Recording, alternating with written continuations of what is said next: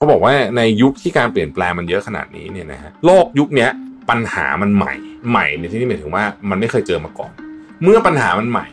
วิธีการแก้ก็ต้องใหม่บางกรณีประสบการณ์ของเราเนี่ยนะฮะในสมมุติว่าเราเป็นผู้เชี่ยวชาญเนี่ยนะฮะอาจจะยิ่งทำให้ปัญหาหนักขึ้นก็ได้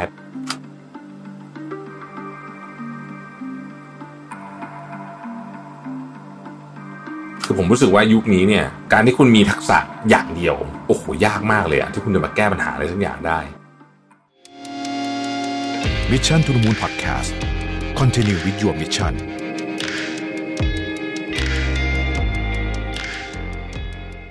สวัสดีครับยินดีต้อนรับเข้าสู่ Mission to the Moon Podcast นะครับคุณอยู่กับรวิศ หาญอุตสาหะครับ วันนี้ผมเอาหนังสือเล่มหนึ่งจากเดวิดเอฟสตีนนะครับ ชื่อว่า Range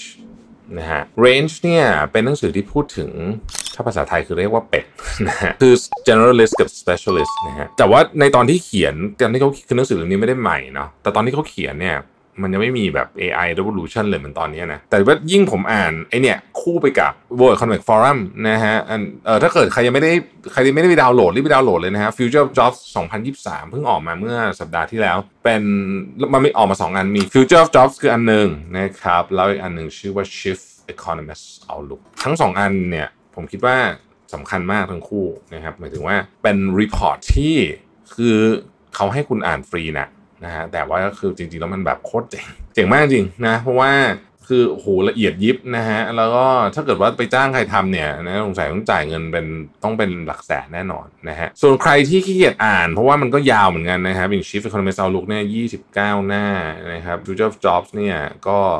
294 หน้านะฮะใครขี้เกียจอ่านเดี๋ยวรอรอสักครู่หนึ่งนะฮะผมจะย่อยให้ฟังนะครับว่าเป็นยังไงบ้าง นะครับมีหัวข้ออะไรสำคัญสำคัญบ้างอะแต่ว่าวันนี้เราทักไอ้ report ของ World Economic Forum ไว้ก่อนนะฮะแต่ว่าเราจะมาชวนคุยกันในประเด็นของหนังสือที่ชื่อว่า Range เนี่ยนะครับคืออย่างนี้ อันดับแรกเลยหนังสือเล่มนี้เขาเขาต้องบอกว่าเขาท้าทายไอ้กฎหนึ่งหมื่นชั่วโมงนะฮะซึ่งเขาบอกว่าจำจำกฎหนึ่งหมื่นชั่วโมงได้ไหมว่าคุณจะคุณจะเป็น expert ใน field ไหนเนี่ยคุณต้องใช้เวลาในการ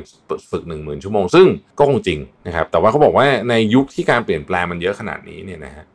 แล้วประโยคนี้เป็นประโยคสำคัญนะซึ่งผมกลั่นออกมาจาก part แรกของหนังสือเล่มนี้ก็คือ โลกยุคนี้ปัญหามันใหม่ คือปัญหามันใหม่ในที่นี้หมายถึงว่ามันไม่เคยเจอมาก่อน เมื่อปัญหามันใหม่ วิธีการแก้ก็ต้องใหม่ ถ้าเป็นอย่างนั้นแปลว่าอะไรแปลว่าประสบการณ์ของผู้แก้ปัญหาเหล่านี้เนี่ยไม่ใช่ว่าไม่มีประโยชน์ แต่อาจจะมีความเกี่ยวข้องในวิธีการแก้ปัญหาน้อยลง หรือในบางกรณีประสบการณ์ของเราเนี่ยนะฮะในสมมุติว่าเราเป็นผู้เชี่ยวชาญเนี่ยนะฮะ อาจจะยิ่งทำให้ปัญหาหนักขึ้นก็ได้ เพราะลักษณะของปัญหามันไม่เหมือนกับสิ่งที่เคยเกิดขึ้นมาก่อนก่อนหน้านี้นะครับใช้โปรโตคอลเดิมๆในการรับมืออาจจะยิ่งหนักกว่าเดิมก็ได้ นี่คือ concept ในช่วงที่ผมกลั่นมาในช่วงแรกๆนะครับเพราะฉะนั้นบอกว่าจริงๆเนี่ยไม่ว่าคุณจะทำงานใน field ไหนก็ตามเนี่ยความเป็น generalist ไม่ได้หมายความว่าคุณจะไม่รู้เรื่องอะไรลึกๆในเรื่องหนึ่งไม่ใช่นะฮะจริง ๆ ผมยังเชื่อว่าคุณต้องรู้เรื่องอะไรลึกๆ หลาย ๆ เรื่องเลยแหละนะครับแต่ความเป็น generalist เนี่ยจะต้อง top อยู่ข้างบน top ในที่นี่หมายถึงว่าต้องเป็นตัวควบคุม control อยู่ข้างบนว่า สิ่งที่คุณรู้มาจากแต่ละสาขาของคุณที่คุณไปศึกษามาเนี่ยนะฮะเอาเข้ามาจริง ๆ แล้วเนี่ยมันจะมาปรับประยุกต์ใช้กับสิ่งที่คุณกำลังแก้ปัญหาตอนนี้ได้ยังไง ในเชิงของความประยุกต์ใช้เนี่ยคือสิ่งที่เขาไฮไลท์เลยนะฮะ adaptability เนี่ยนะฮะแล้วก็ความคิดสร้างสรรค์กระบวนการในการแก้ปัญหานะครับทั้งหมดทั้งมวลนี้เนี่ยมันจะต้องเป็นของที่คนมองภาพเนี่ยต้องเห็นภาพที่ค่อนข้างใหญ่ นะครับเห็นภาพที่ค่อนข้างใหญ่ แล้วสามารถจับสิ่งต่างๆ ที่เขารู้เนี่ยมามัดรวมกัน แล้วใช้การแก้ปัญหานี้ เสร็จแล้วคลายมัดของพวกนั้นออกไปนะครับครั้งต่อไปมัดใหม่นะเพราะฉะนั้นเนี่ยไอ้สูตรที่เรียกว่าเป็น one size fit all ที่เราใช้ในเชิงของความเป็นลักษณะของ mental model นะผมพูดประเด็นนี้นะ mental model ก็คือชุดความคิดที่คุณใช้เวลาคุณเอาไปแก้ปัญหาต่าง เรียกว่า หรือถ้าภาษาไทยเรียกว่าท่าไม้ตายก็ได้เนี่ยมันจะไม่ค่อยเวิร์กอีกต่อไป เพราะฉะนั้นเนี่ย การที่เรามีทักษะหลายหลายอย่างในหลาย ๆ แง่มุมนะฮะจะช่วยมากในประเด็นนี้ ซึ่งผมเห็นด้วยมาก ๆ เลย คือผมรู้สึกว่ายุคนี้เนี่ยการที่คุณมีทักษะอย่างเดียวโอ้โหยากมากเลยอะที่คุณจะมาแก้ปัญหาอะไรสักอย่างได้นะฮะทีนี้จริง ๆ แล้วด้วย nature ของตำแหน่งงานเนี่ยมันก็อาจจะเกี่ยวเหมือนกันมีคนพูดประเด็นนี้ซึ่งไม่ได้เกี่ยวกับหนังสือนี้สักเท่าไหร่นะแต่มีคนพูดประเด็นว่าแล้ว nature ของตำแหน่งงานเกี่ยวไหมนะครับยิ่งคุณ อายุเยอะขึ้นตำแหน่งงานสูงขึ้น มันมีแนวโน้มสูง นอกจากคุณทำงานบางประเภทเท่านั้น ที่คุณจะต้องมีความเป็น generalist สูงขึ้นไปด้วย และคุณจะต้องมีทักษะหลาย ๆ อย่าง ผมยกตัวอย่างนะฮะเอาไม่ต้องในบริษัทก็ได้ร้านอาหาร สมมุติคุณเป็นเชฟอยู่ในร้านอาหารที่ตอนแรกคุณก็ทำอยู่มีไม่กี่คนมี 5 โต๊ะนะฮะคุณก็ทำทุกอย่างเองดูแลทุกอย่างเองได้ แต่เมื่อคุณร้านใหญ่โตขึ้นเป็นร้อยโต๊ะสมมตินะฮะแล้วขยายสาขา มีแฟรนไชส์เนี่ยเราคุณลองคิดดูว่า ในฐานะผู้บริหารหรือเจ้าของร้านเนี่ยนะฮะเดิมทีคุณเป็นเจ้าของร้านเนี่ยนะฮะ skill อะไรที่คุณต้องมีเพิ่มมาบ้าง แน่นอนสมัยก่อนคุณอาจจะทำอาหารเอง คุณก็มีมนุษยสัมพันธ์กับลูกค้าดีนะฮะลูกค้าก็ชอบติดคุณอาหารอร่อยนะฮะแล้วคุณก็จ่ายตลาดเอง คุณก็ควบคุมเรื่องของการโกงได้ประมาณนึงนะฮะจัดการได้ แต่เมื่อมันใหญ่ขึ้นเนี่ยคุณจะต้องมี skill หลายอย่างหนึ่ง skill อันหนึ่งที่คุณต้องมีคือ skill ในการหาคนเก่ง มาทำงานคุณเพื่อให้เขาไปดูแลเรื่องต่างๆ คุณไม่สามารถไปจ่ายตลาดเองได้ละคุณไม่สามารถทำกับข้าวเองได้ละนะครับเพราะฉะนั้น skill ในการทำกับข้าวของคุณยังมีประโยชน์ไหมก็ยังมีแหละทำอาหารมีประโยชน์แต่ skill อีกอันหนึ่งที่มันซ้อนเข้ามาอยู่อีก layer หนึ่งก็คือ คุณจะหาคนที่ไว้ใจได้ และมีความสามารถพอที่จะเอาเรื่องนี้ไปทำต่อได้ไหมขยายไปอีกสาขาหนึ่งจะทำยังไงอ้าวอาจจะต้องมี skill ในเรื่องของการทำครัวกลางหรือเปล่า skill ในการทำครัวกลางนี่เป็น skill อีกแบบหนึ่งเลยนะฮะเป็น skill ในการ manage โรงงานนะครับเรื่องเงินน่ะ นะฮะเรื่องเงินก็เหมือนกันต้องมี skill ที่จะต้อง manage เงินที่มันไม่ได้อยู่แบบอาเฮียเห็นโต๊ะกินข้าวเก็บตังค์อย่างนี้ละนะฮะเงินเนี่ยมันอยู่สาขานู้นสาขานี้คุณจะ manage สต็อกกลางไงโอ้โหมันจะมีอีก skill อีกมากมาย รวมไปถึงถ้าเกิดว่าองค์กรคุณใหญ่ขึ้น skill หนึ่งที่คุณต้องมีเลยคือจิตวิทยาในการใช้คนสมัยก่อนคุณมีคนห้าคนคุณอาจจะพูดคุยทุกอย่างได้ แต่เมื่อคุณมีคนห้าร้อยคน มันจะเป็นอีกเรื่องนะครับ เมื่อ แอปส่งอาหารเข้ามา คุณจะสู้กับคู่แข่งยังไงในเชิงของว่าแอปส่งอาหารเนี่ยมันก็จะทำให้ร้านที่อยู่ไกลๆมาเป็นคู่แข่งกับคุณได้ แล้วคุณก็ไปแข่งกับเขาได้ทำยังไงให้คุณมีตัวตนบนโลกออนไลน์ทำยังไงให้คุณได้รีวิวดีๆนะครับจากทั้งคนที่เป็นอินฟลูเอนเซอร์ทั้งคนที่เป็นคนที่มาทั่วไป พวกนี้เป็น skill อีกชุดหนึ่งหมดเลยนะ ทุกแบบเลยนะครับทำยังไงคุณจะสามารถที่จะใช้คำว่า leverage ชื่อเสียงของร้านที่คุณมีเนี่ย ต่อยอดไปทำอย่างอื่นได้ ไปทำเป็น product เป็น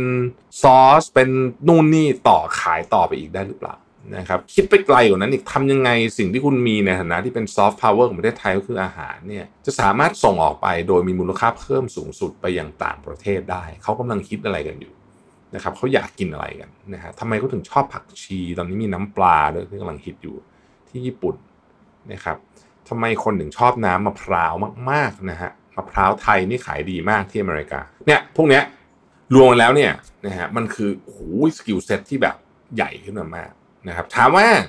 คุณยังเป็นคนที่ทำอาหารเก่งอยู่ไหม ก็ยังทำอาหารเก่งอยู่นะครับ แต่แค่นั้นมันไม่พอแล้ว มันไม่พอสำหรับระดับเท่านี้แล้วนะครับ โอเคทีนี้ในหนังสือเล่มนี้เขาก็พูดต่อว่า ความแตกต่างของ ของประสบการณ์ต่างๆเนี่ยนะฮะเราก็ต้องบอกว่าความแตกต่างของมุมมองที่มาจากแต่ละศาสตร์ ถ้าเราใช้คำว่าศาสตร์ในการในการพูดถึงตัวแทนของของเรื่องเรื่องหนึ่งเนี่ยนะฮะมันจะช่วยทำให้เราเนี่ยสามารถคิดแบบ critically ได้คือ critically thinking ก็คือว่า การคิดแบบมีการวิเคราะห์อย่างเป็นหลักการ แบ่งสิ่งที่เป็น fact คือความจริงออกจากความคิดเห็น แบ่งสิ่งที่อาจจะเกิดขึ้น แบ่งความเสี่ยงอะคัตกรายความเสี่ยงเป็น แบ่งความอะไรอย่างเงี้ยนะฮะนึกออกไหมคือ ว่ากันไปตามเรื่องแบบนั้นนะครับนะเขาก็พูดถึงเรื่องนี้ว่า เออ มันมันคือความสามารถในการนาวิเกตโลกที่มันซับซ้อนมากๆนั่นเองนะครับ โอเค ทีนี้เขาพูดถึงระบบการศึกษาแล้วก็การพัฒนาเรื่องของอาชีพด้วยนะคือเขาพูดถึงระบบการศึกษาว่า การศึกษาส่วนใหญ่นะคือก็ไม่ได้เจาะลงว่าที่ไหนเป็นประเด็น แต่เขามีตัวอย่างนะฮะมีตัวอย่างว่าเออ แต่ละประเทศเนี่ยมันมันมีการทดลองเรื่องไงบางบางประเทศเนี่ยก็บอกว่าเฮ้ยคุณต้องแบบประเทศไทยนะฮะคุณต้องเลือกเลยว่าคุณจะเอาไง ตั้งแต่ตอนที่เด็กเนี่ยเด็ก ๆ มากเลยเนี่ยนะฮะคุณต้องเลือกเลยอ่าคุณจะไปเรียนสายวิทย์สายศิลป์แล้วมีช้อยส์คุณประมาณแค่นี้ศิลป์ภาษาศิลป์คำนวณวิทย์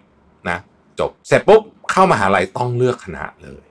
หลายคนอาจจะงงอ้าวไม่เลือกคณะแล้วทำยังไงมหาวิทยาลัยจำนวนมากในต่างประเทศเนี่ยนะครับไม่มีการเลือกคณะเข้าไปเรียนรวมๆกันก่อนเสร็จแล้วคุณค่อยไปเลือกคณะทีหลัง คือคุณเข้าไปเรียนวิชาทั่วๆไปก่อนที่เป็นวิชาพื้นฐานนะฮะแล้วก็คุณก็ไปเลือกคณะกันทีหลังนะครับ ก็มีเยอะ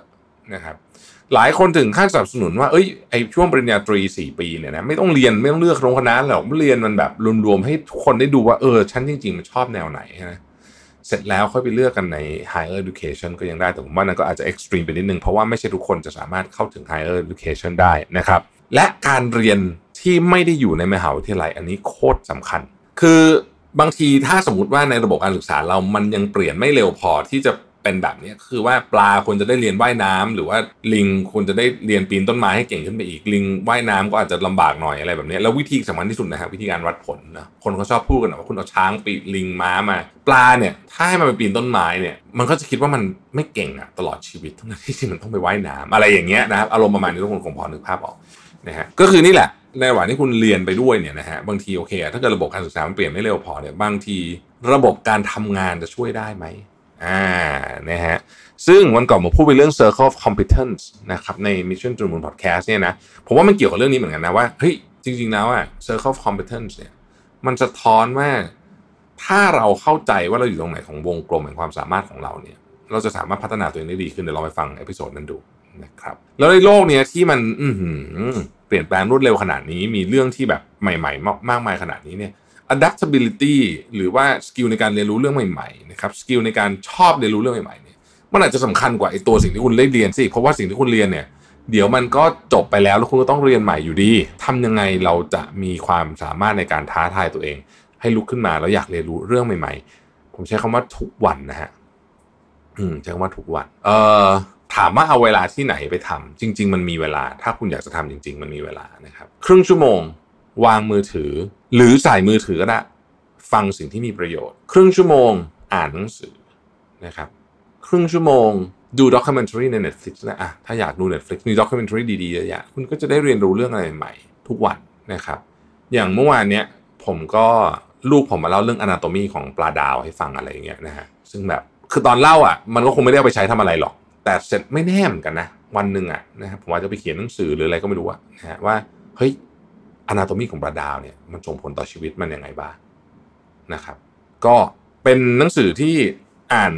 เพลินๆนะฮะอ่านเพลินๆแต่ได้ข้อคิดนะ ได้ข้อคิดได้ข้อคิดมากๆนะครับ ก็ลองดูฮะเป็นหนังสือเล่มที่แนะนำนะฮะขอบคุณที่ติดตาม Mission to the Moon นะครับ สวัสดีครับ Mission to the Moon Podcast Continue with your mission